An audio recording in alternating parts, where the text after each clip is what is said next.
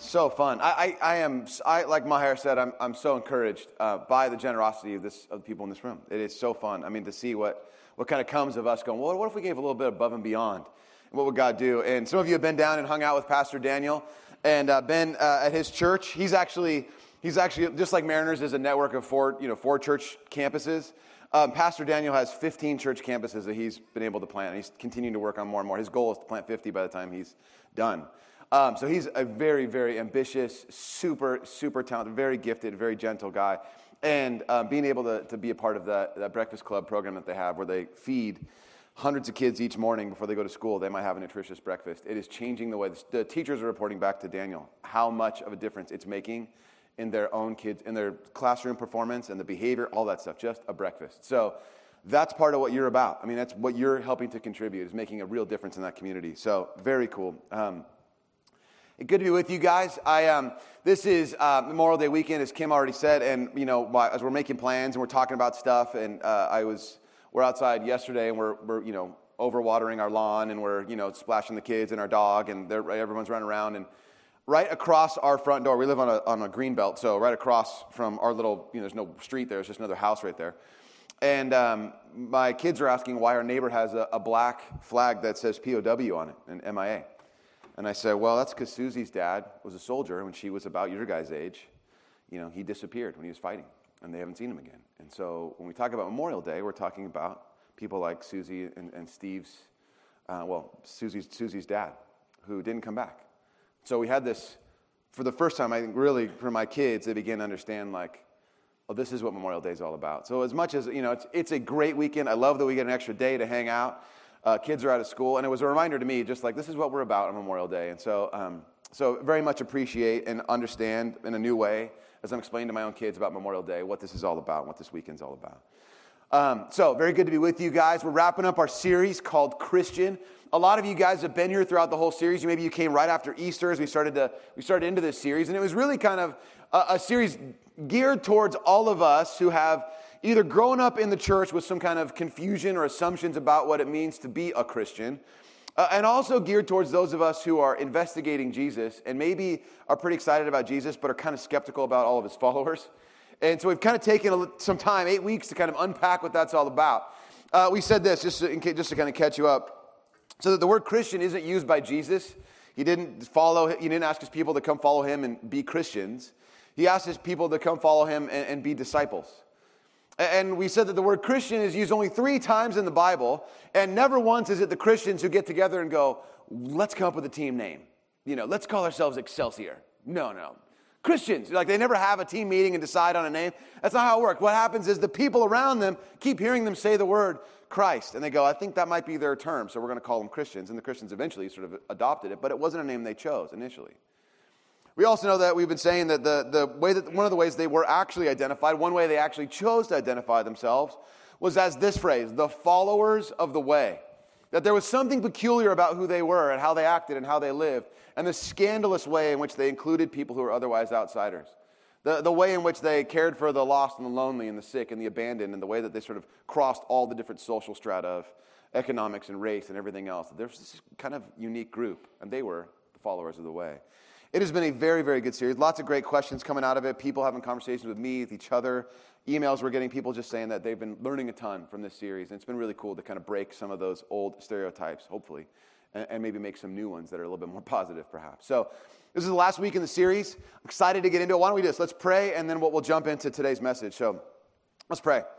Father, we are so grateful that you are in our midst, that you are among us, that you would choose um, to be here among us that your love for us is something we can barely even begin to get a handle on. But Father, we're grateful that over the course of the past couple of weeks, you've hopefully been giving us a picture for most of us that you are um, you are unceasing in your love, and that because you have loved us so greatly, we get to be people who also love so greatly. Jesus, as we wrap up the series today, would you become more real to us than ever? As we're challenged by your word, will we be encouraged and hopeful and expectant? Will we be bound together more and more as a family uh, as we hear from you, Jesus? And so, Father, for just a moment, we pause? We ask that you would speak to us in only a way that you can, in words that are beyond words, in the silence, in the stillness of our own our hearts. And um, so, God, we ask that you would just speak to us in the stillness.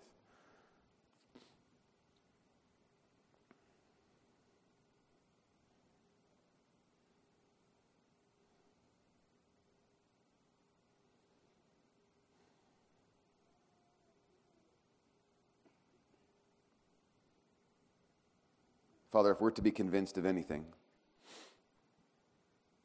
might we be convinced of your love for us. And that your intention for this family, this community of people, is that we would not only be loved by you, but that we would love each other with a courageous, bold love. And so, Father, it's in your name that we pray. Amen. Hey, if you want to follow along, you can, you can, if you brought your Bible, you can turn to the book of Titus. Uh, Titus chapter 3 uh, will be there. And then if you want to follow along in your outline, or you want to follow along on the screen, great. If you brought some digital way to track what we're doing, that's also great. But um, that's where we'll be in a little bit. Um, when I was a kid, I was, many of you know I was raised by a single mom. And uh, uh, I, I, at a pretty young age, I was like, well, I need to do things that are like really boy kind of stuff. Like, you know, I, I, I need to do some guy things. You know, I, I don't know how old I was, probably six, seven, eight years old. And so I determined at that age that the most masculine thing that a, you know, seven year old could do would be to join the Cub Scouts because they did, they, they tied knots and they, they, they went camping. And I was like, I, I got to do the Cub Scouts. And they have a uniform and a little scarf and a, you wear a hat. And I, you know, I, I was all about this. So my mom was like, okay, let's do the Cub Scouts. And it turns out this is, just, I don't know, this is just coincidence or whatever else, but every, like, I would say half of my little Cub Scout, I think it's called a den, half of the Cub Scout den was uh, also kids who had single moms. It just ended up that way. And I think all of us at about the same age were like, we want to do some guy stuff. You know, dad kind of man stuff, whatever that meant. We had no idea what that meant, but we wanted to do that. So all of us are together. And I remember that the bulk of what we did in Cub Scouts, remember, I joined to like build a fortress out of pine needles and, you know, learn how, and that's what I joined. I wanted to learn how to do that kind of stuff. Build a bow and arrow out of, you know, a twig in my backyard and shoot a deer. I, would never seen a deer. Uh, but those are the kind of things I imagined us doing. And what we did, every week we got together and we had a little potluck and then we did crafts. I had no, I don't, it's not like I hate crafts. I mean, they're great, but I learned, I mean, I learned how to tie a tie. That was, that's an important skill. I use that whenever anybody gets married or they die. That's pretty much when I use that skill. But those are the time, I mean, but I was like, every, we made sailboats and did all these crafts. And I'm like, when are we going camping? And they kept talking, you know, it's like, you know, this is always on the horizon that we're going to go camping. Now, as this is happening, every, every so often, so you have like a little den meeting, and then I think it was once a month you got together for the pack meeting when all the dens got together and did stuff. And I remember this one guy, and you know, like I'm looking, you have to remember what I'm looking. I'm only seven, eight years old, and there's a guy in front talking to everybody, wearing the same uniform that I got on. It's a little bigger, uh, just barely. But there's this guy standing there with the socks and the uniform and everything else, and he's talking about something. And I'm tuning him out because I keep wondering if you're not saying the word camp, I'm not listening to you. So I'm just kind of falling asleep as this guy's talking to everybody. And he starts, he starts talking about the getting a subscription to the Boy Scout magazine. Do you guys know what that, anybody Boy Scouts know what the magazine is? It's called Boy's Life. Okay? Now, I'm not totally paying attention, obviously, because he didn't say the word camping. So I'm just listening, and uh, uh, what I hear him say is the word boy's life. And what I'm thinking he's saying is, he says, Do you want to sign your kids up for boy's life? And what I'm thinking he's saying is, You are going to have your kids make a lifetime commitment to the Cub Scouts. Like I thought I was signing up to be a Cub Scout for the rest of my life. And so my mom's sitting there, and they're all kind of talking with the other parents and stuff, and they're like, Yeah, that sounds like a good idea. And I'm like, Really? This is a good, wow, I don't know if I'm ready for this commitment. I mean, this is kind of a big deal. I'm only seven years old, and all we do is crafts and boats. And I, I don't, I mean, I want to, I mean, is, I don't know if I'm ready for this. And, and so, sure enough, my mom's like, Do you want to do this? And I was like, You think this is sensible? Okay, I guess so. And I really did not realize what I was signing. I really was worried for the next couple of weeks that I had signed up for my entire life to be a Cub Scout. And, and it wasn't until a couple weeks later where the magazine came and I was able to connect the dots like, oh, oh, okay, this is just a magazine. And soon after, I go to my, my mom and I go, Mom, these people, these Cub Scout people, at least our little group, keeps talking about camping and they keep canceling it. They keep making claims that are going wildly unsubstantiated. And if, there's some scripture in case you're wondering. There's, uh, these people are making claims that are going wildly unsubstantiated. I think I want to quit. And I was expecting her to be like, you know, this is the thing. You know, it was like, she was like, okay. I'm like, Mom, you don't understand. They're talking, they're, we've never gone camping. I feel like I know how to do all kinds of neat things with popsicle sticks, but I don't know how to camp. I quit. She's like, okay. There, Mom. There. She's like, I get it. I didn't realize it, was not, it wasn't that big of a deal. But the point was this these guys had given me an impression about what they were all about, either whether right or wrong, whether or not they, you know, they had given it or I just assumed. But there was an impression given about what Cub Scouts is all about. And that was totally unsubstantiated by my experience. I think for a lot of people, this is how they feel about Christianity. There are so many claims that are made by people who are attached to Christianity that there's a sense for a lot of people that's like, wow, there's a lot of claims to me, and you keep wanting to recruit me for my whole life, but I don't think everything here is as you say it is. There's supposed to be something here, and that something is kind of lost. So a lot of people say, I quit. I quit.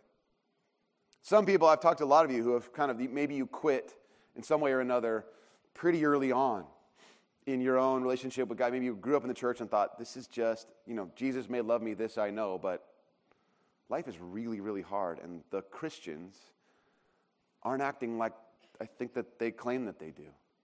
Some of you have been looking at the out, you've come, maybe you've been invited, you're investigating this stuff, someone brought you at Easter, maybe you're just checking it out, but you're like, I'm, I'm, I'm still not sure about Jesus at all because uh, there seems to be these claims made by these Christians, and I don't think I totally, I don't think they believe it either. I'm not sure what I'm really getting into.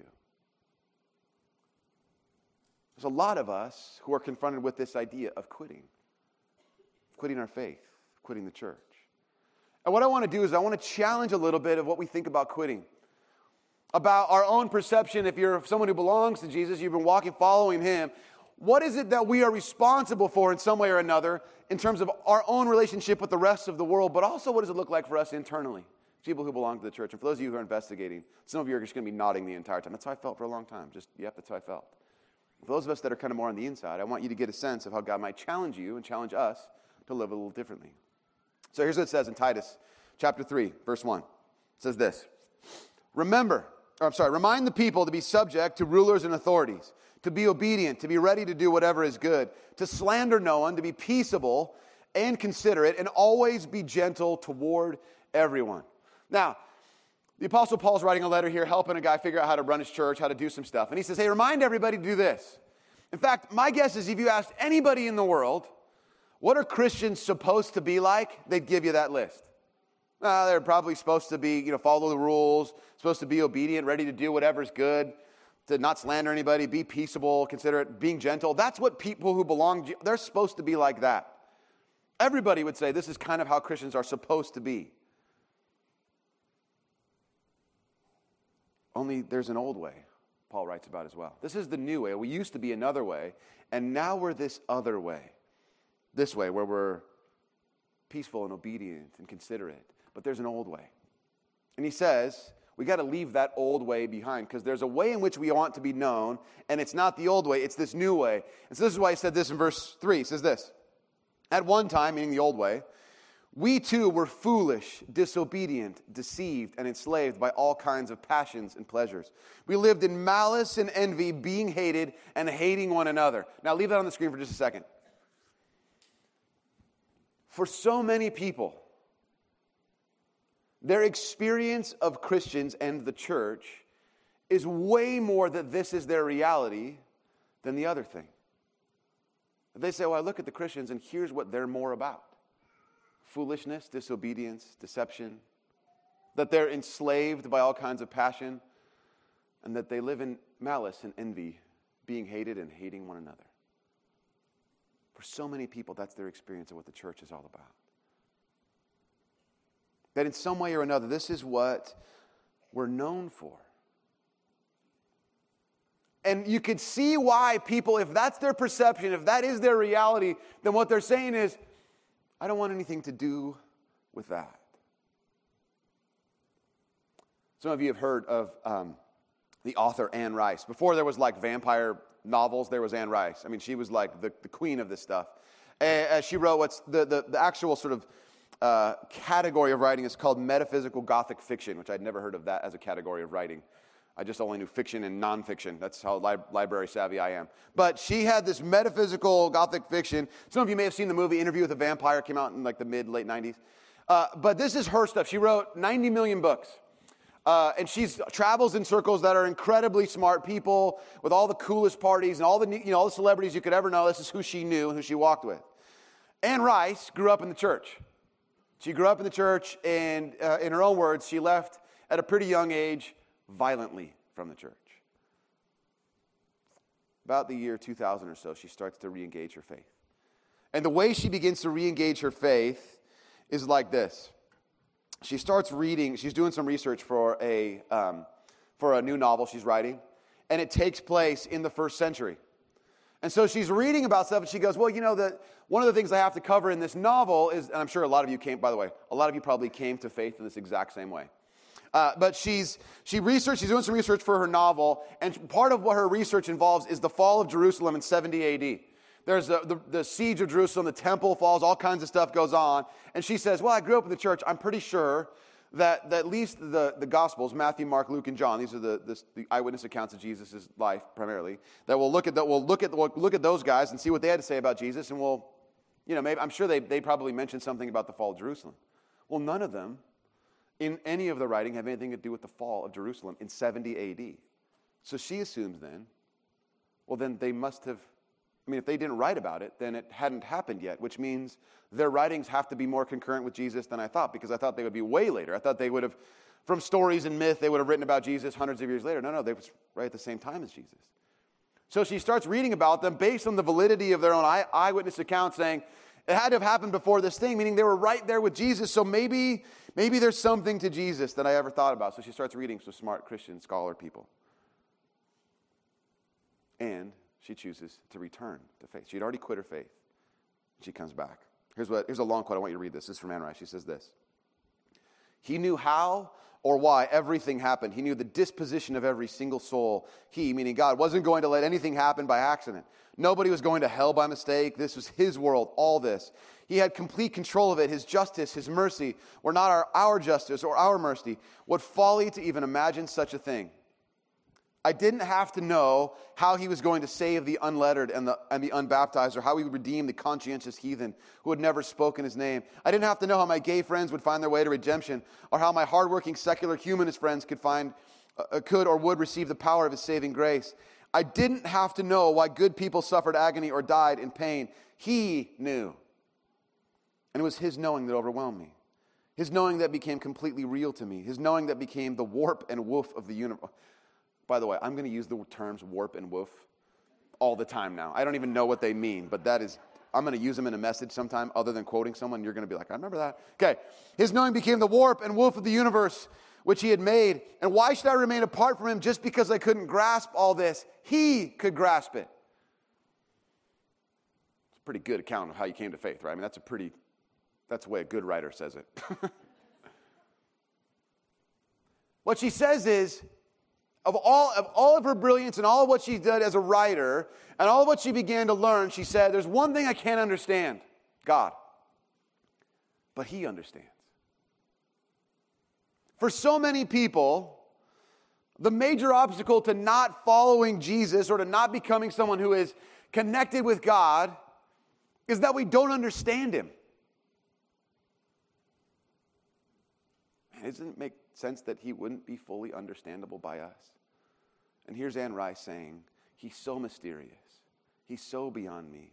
He's embodied in this person of Jesus, and I don't totally get it, but He does. I don't have to get it. Maybe God should be bigger than my own understanding. And so she begins to walk with Jesus. She did a couple books about the early life of Jesus. She wrote some fictional stuff of the early life of Jesus. She began to sort of walk with Jesus in a brand new way and a total freshness in her life. And then in July of 2010, she says this. This is from her Facebook. She says this for those who care, and I understand if you don't, today I quit being a Christian. I'm out. I remain committed to Christ as always, but not to being a Christian or being part of Christianity. It's simply impossible for me to belong to this quarrelsome, hostile, disputatious, and deservedly infamous group. For 10 years I've tried, I failed. I'm an outsider. My conscience will allow nothing else. She quits. I've tried to be a part of this group of people, but I quit. I can't, I can't do it anymore. I, I love even if the word even throws, I mean, it's so, I mean, again, someone who's written, you know, who's sold 90 million books can say things like quarrelsome, hostile, and the word disputatious, which is the best word next to warp and woof you'll ever hear in your life. But we actually looked it up because I'm like, oh, that's someone who likes disputing. No, no, it's someone who's fond of heated arguments. Her own impression is someone who returned back to faith, energized by this experience of who Jesus is. And the mystery of God says, I'm trying to figure out how to belong to these people, but they keep enjoying heated arguments. There's this quarrelsome hostility among them, and they've got a reputation that they deserve. Whoa. Some of you who are on the outside, on the fringe, looking in about whether or not you're considering following Jesus or being a part of his family and all that kind of stuff, you just said amen and you've never said amen in your life. Like, oh, amen, that's how I feel. Someone said it. And those of us who belong to Jesus have to be challenged by that idea. The least attractive quality in the church is infighting. There are multiple passages in the Bible where the, the early church is coming together and it's a room, a small room, and they're all trying to figure out the different groups of people gathering together, trying to figure out how to be God's people. And over and over again, what the writing says is, you guys, don't have divisions among yourselves. Figure out how to be a family. Because the one thing is, you know, your ability to be together really, really matters because Jesus is made known by his followers to the world. And Anne Rice says, I was connected to his followers, and I had to disconnect from them. She says this, her third quote on the screen. My faith in Christ is central to my life. My conversion from a pessimistic atheist lost in a world I didn't understand to an optimistic believer in a universe created and sustained by a loving God is crucial to me. But following Christ does not mean following his followers. Christ is infinitely more important than Christianity and will always be, no matter what Christianity is, has been, or might become.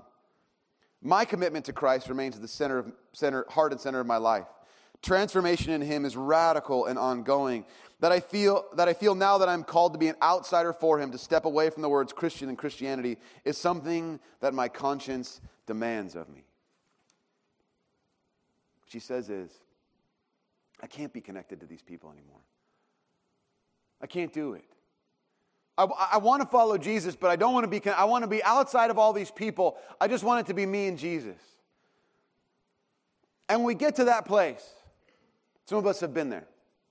It drives us to a particular relationship with God, a me and Jesus kind of relationship with God. And we, get, we read verses like this, and we just, we breathe a little bit of air. It says this, Ephesians 3, 16.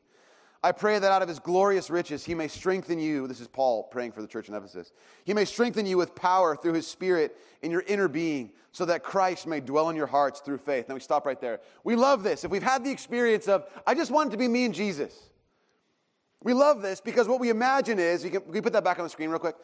What we imagine is we see this, we look at that and go, man, look at those words. They're so individual.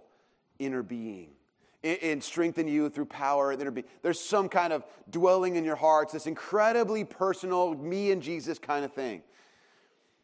Well, it's true that God's love for you, for us, is individual and specific to you and to us. But all of the yous that are written in this letter to the church in Ephesus are not singular, they're all plural. That no matter what we might have thought about our relationship with the church or what we, the perception that Christians might have given us or whatever it might be, it's still us. It's still a fan. It's not only an individual, me and God, me and Jesus kind of thing. This is a prayer about the whole church community being bound together. Not just me and Jesus only. We don't come here, worship Jesus, and never talk to anybody else. There's something about the community of people that really, really matters. Keep on reading. Second half of verse 17 says this. Uh, and I pray that you, being rooted and established in love, may have power together with all the Lord's people, to grasp how wide and long and high and deep is the love of Christ. Let me stop right there. You can read this, second half of verse 17 on through 19, without the most critical phrase together with all the Lord's holy people. You can read it without it, and it will make sense if you just want it to be you and Jesus. You can do that. But you miss what it's all about.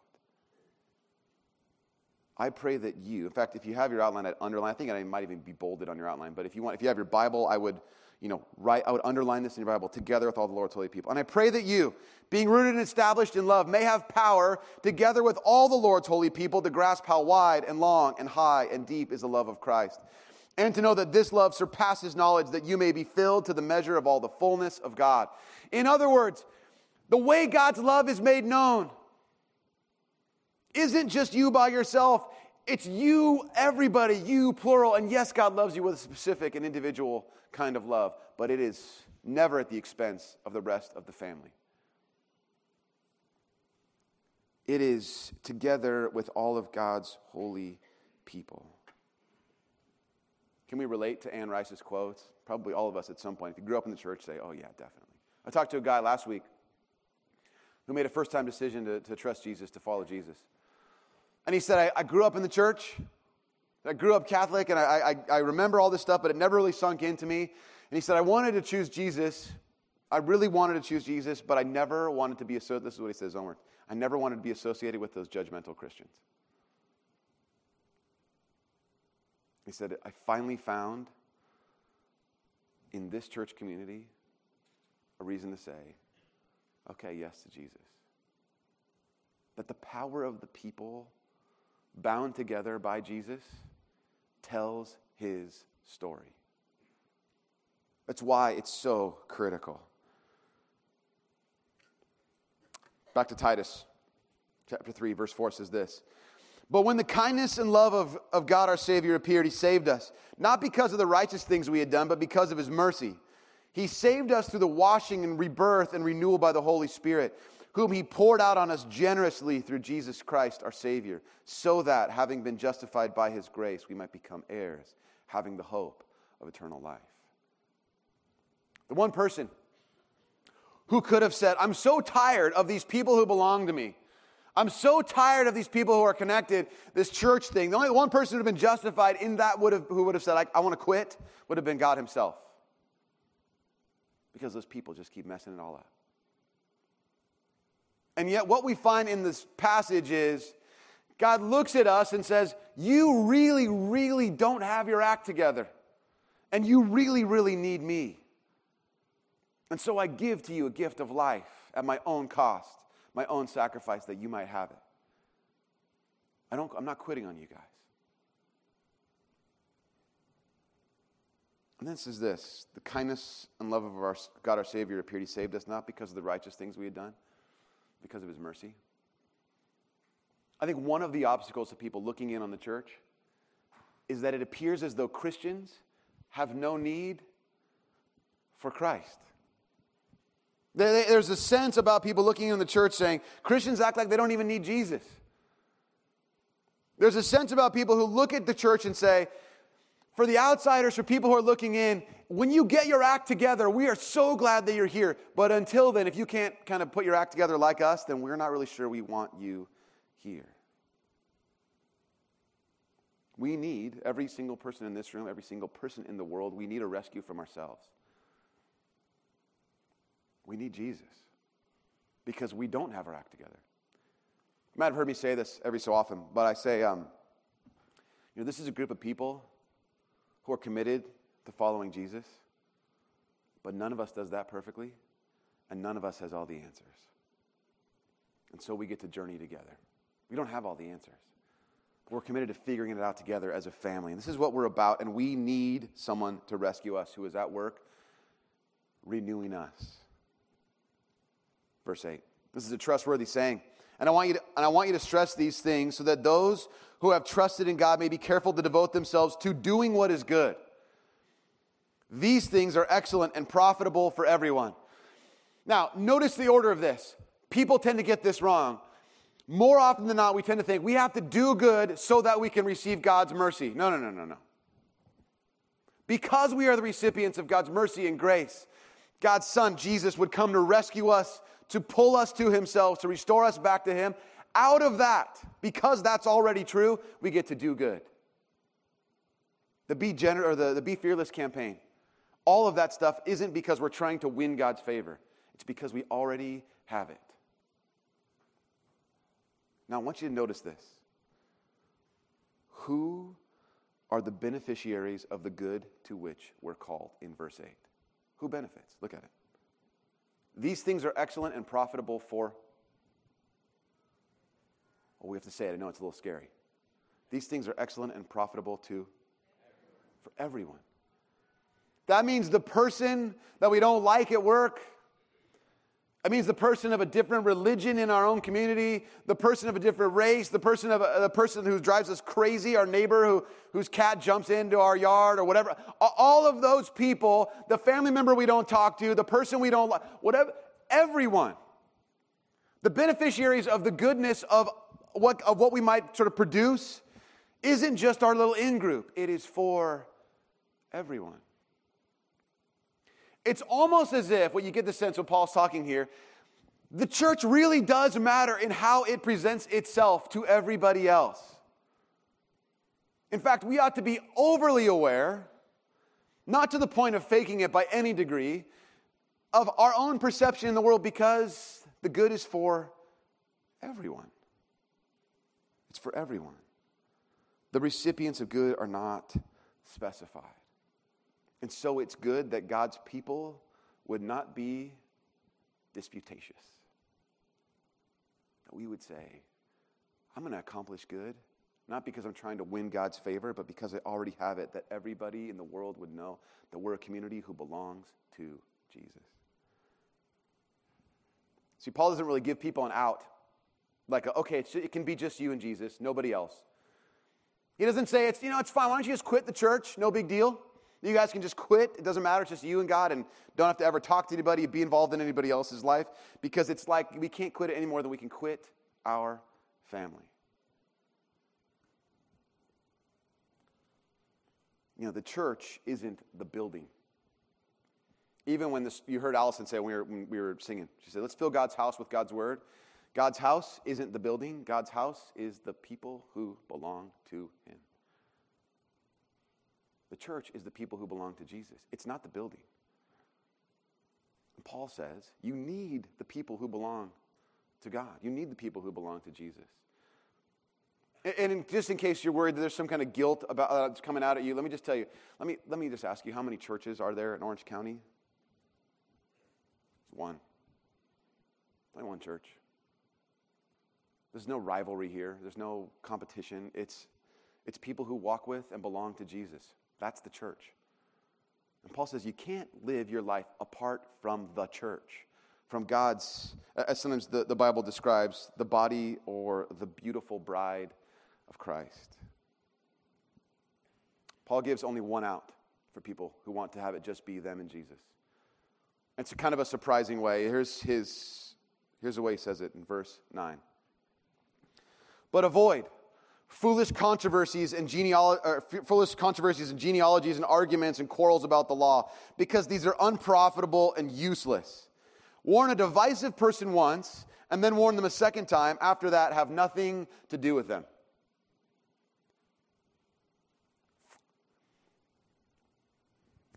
He says there's so many, there's so many little, ridiculous, futile, pointless arguments that could tear apart a church community.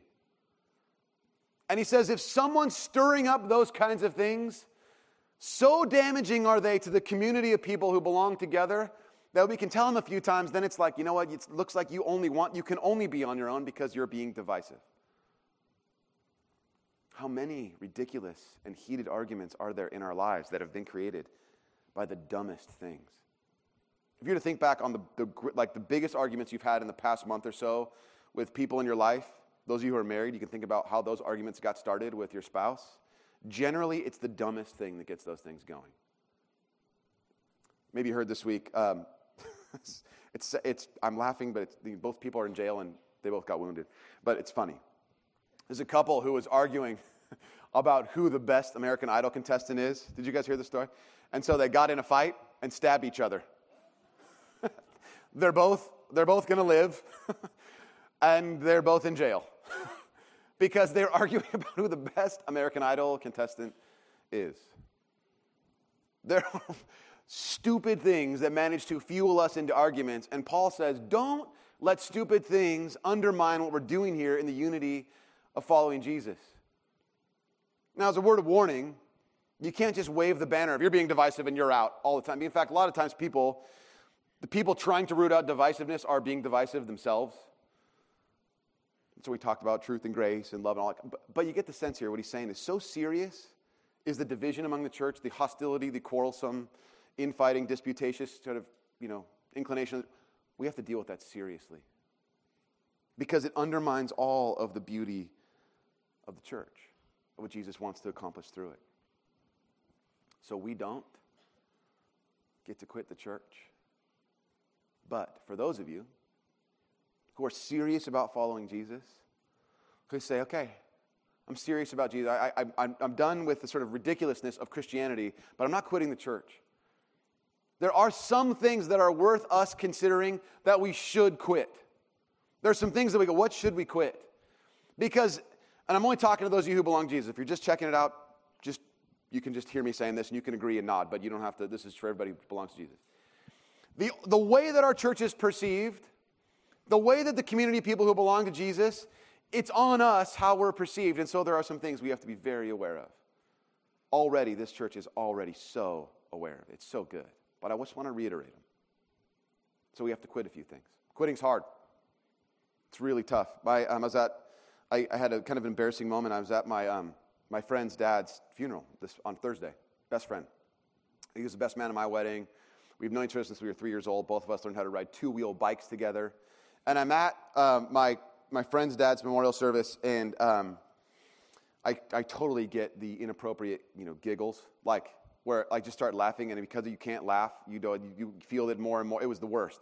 And, uh, you know, in a memorial service, these guys have been to one before, you know, you have this contrast between moments of real deep grief and sadness, and then you also have these memories that are pretty funny or they're kind of light, and they're usually right back and forth with each other if you've ever been a memorial. And I'm, I have this moment where I'm remembering the story about my friend's dad, and it's like incredibly funny, and it's like, you know, the worst time to have this memory. so, my friend's dad, he's, uh, he's Polish guy um, like from Poland, you know, the whole deal. It's not like he has Polish roots, but I mean, he's like legitimate from, you know, Eastern Europe. And he has all these weird Eastern European sort of habits. Like he, you know, we just could not understand him. Like he always, he put mayonnaise on everything. We're like, this is just gnarly. Mayonnaise on your french fries it's just like, you know, it was like the gnarliest thing. But I remember, and he, was, and he smoked a lot, you know, it's pretty typical, you know. So he would, uh, I remember this one time, this is what got me going. Right, one time, and, he, and his, his sons, my, my buddy and his two brothers, would always give their dad a hard time, like, Dad, you got to quit smoking. You know, it's, it's just crazy. And so, you know, he's like, All right, I'll try, I'll try. And he kept trying to do this. So one time, my buddy Jason and I are hanging out. We come into his house, and there's his dad. He's got one of those patches on each arm. he's chewing the Nicorette gum and smoking a cigarette at the same time. I don't know if you get an A for effort there. that's just, you know, like, I don't know what that means, or you just really love nicotine. But it's hard to quit. And yet, the, the sort of responsibility, there are some things on us, people who belong to Jesus, that we have to say, we're going to quit some of those things. Because we want the good to be done for everyone, that the picture of Jesus would be made known through us. So maybe here's a list. Now, here's what I want you to think I'm going to give you a list that's for you, collective, but I also want you to think about it for you individually. It's a you, everybody, you plural, but also you individually. I want you to think about both of these things. So, as I say some of this stuff, maybe we quit. Our fearless dedication, our fierce dedication, I should say, our fierce dedication to image management. That maybe one of the things we're being, we ought to quit is this super dedication to making sure everybody thinks we're okay when we're actually a train wreck. Maybe that's damaging. Maybe it's inauthentic. So many of you have unpacked some of that stuff in our rooted experience and said, I'm done playing that image game. Maybe there's a sense for us that we ought to quit our own belief in our own superiority, our better thanness of everybody else. That says, well, you know what? We're all people who are in need of Jesus. None of us, none of us have gotten this whole thing figured out. Maybe we ought to quit our belief in our superiority. Maybe there's a sense in us that we ought to quit hoarding our own love. Love for us, like there's not enough to go around. That if we love people, even the strangers, the people that are beyond us, that aren't like us, what would happen then if we started loving those people? Maybe we ought to quit condemning outsiders, people who aren't lo- like us, who don't look like us, who react differently than us, who maybe even are investigating things, but we're not, we, we have a condemnation for them. Maybe we ought to give up or quit our exclusivity. Maybe we ought to quit our materialism. Maybe we ought to quit church consumerism. Maybe we ought to quit apathy or perfectionism or fear. What is it for you? You go, it's me. It's on, it's on me. It's, I'm, I'm telling God's story in my life with the people around me in this community. What am I going to quit? And then I think the other side of that coin is what is it that we would never, under any circumstances, ever quit? Well, we'd never quit seeking God. We'd never quit being about Jesus. We'd never quit a, a, a courageous de- dedication to hospitality, which, if you're with us well, a couple weeks ago, we talked about hospitality.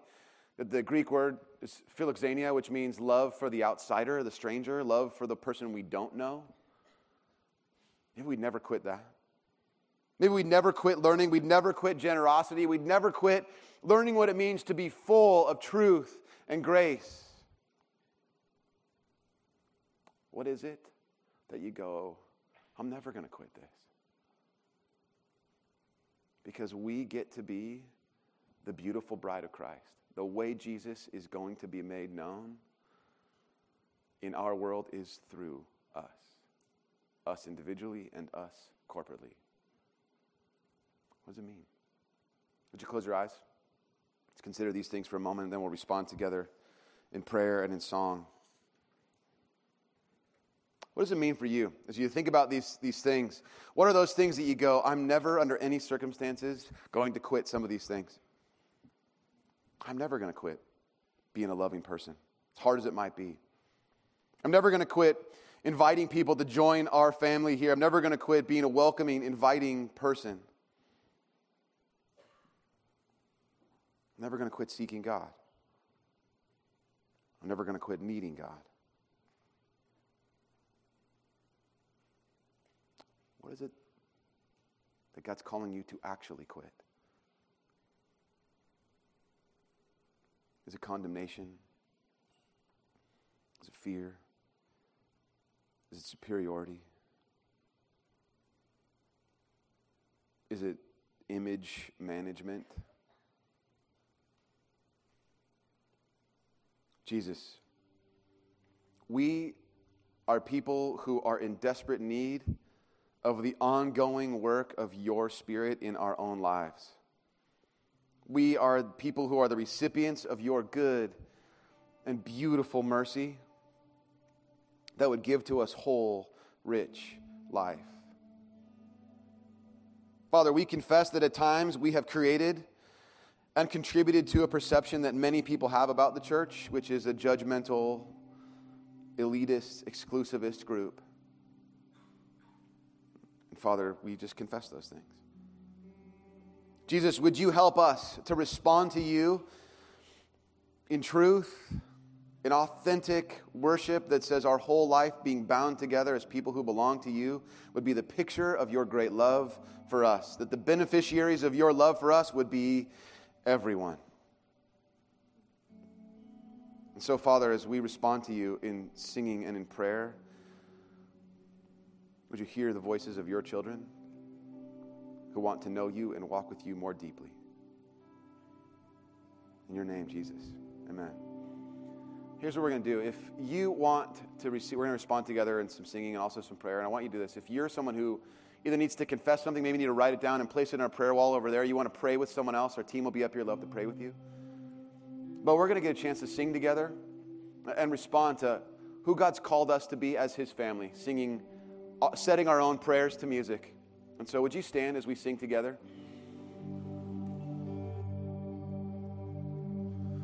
This is my desire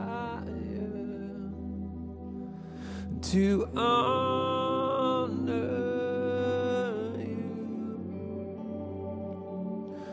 Lord, with all my heart. I worship